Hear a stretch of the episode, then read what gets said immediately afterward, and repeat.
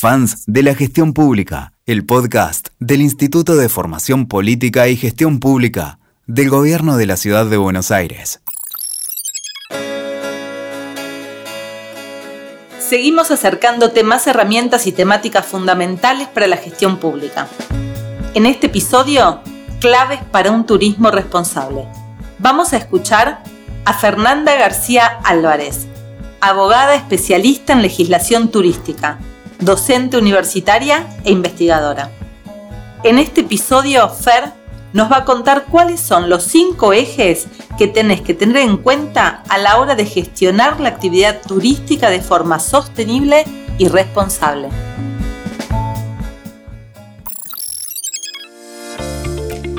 Hola, soy Fernanda García Álvarez y les voy a contar cómo desde la gestión pública se trabajan diferentes ejes de acción en materia de políticas a la hora de gestionar la actividad turística de una forma sostenible y responsable.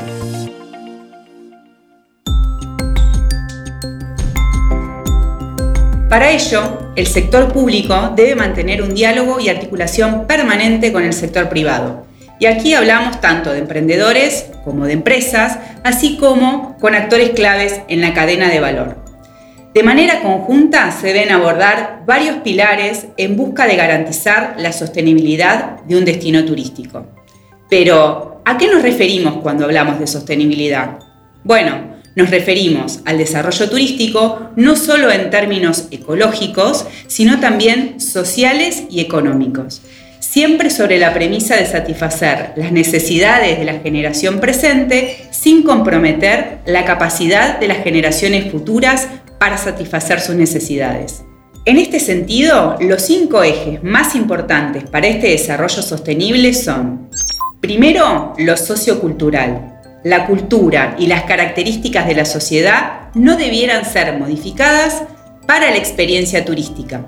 La autenticidad es un valor agregado para un turismo sustentable.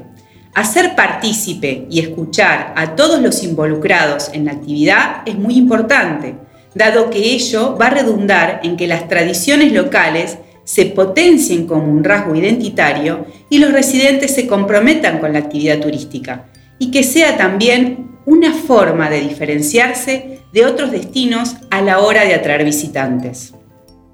En segundo lugar, lo económico. Se debe motivar y propender a que los beneficios derivados de la experiencia turística queden en la comunidad y se reinviertan en ella. Esto quiere decir que tenemos que estimular a contratar con emprendedores y empresarios locales, adquirir productos regionales o típicos del lugar y materias primas de la comunidad. Por ello, es central que desde el destino exista un trabajo previo con emprendedores, empresas y productores para alcanzar este objetivo. En tercer lugar, tenemos lo ambiental. Es fundamental el respeto por los ambientes naturales propios de cada sitio visitado. Se debe velar por generar condiciones previas que permitan mantener esas áreas verdes como parte del patrimonio de nuestras comunidades. Ello debe ir de la mano con concientizar a los empresarios, emprendedores y anfitriones locales para lograr el compromiso de todos en pos de un ecosistema turístico sostenible. Y acá refiero a un gobierno local, empresarios y emprendedores y turistas responsables ambientalmente. En cuarto lugar, tenemos a los prestadores turísticos, es muy importante que quienes brinden un servicio turístico respeten las regulaciones vigentes en cada destino y desarrollen la actividad desde la idoneidad y la formalidad. El cumplir con registrarse para estar habilitados como tales los convierte en oferta legal y en recibir acompañamientos del sector público en materia de líneas de financiamiento, herramientas gratuitas enfocadas a la calidad turística y capacitaciones, entre otros beneficios. Asimismo, deben velar por implementar en el desarrollo de su actividad los pilares de la sostenibilidad que menciono anteriormente. Por ejemplo, contratar con proveedores locales, incorporar a su staff de trabajo personas residentes del lugar, formarlos y capacitarlos. Desarrollar oferta vinculada a la cultura de la comunidad donde reside el prestador, adoptar hábitos que protejan el ambiente y llevar adelante acciones de responsabilidad social empresaria.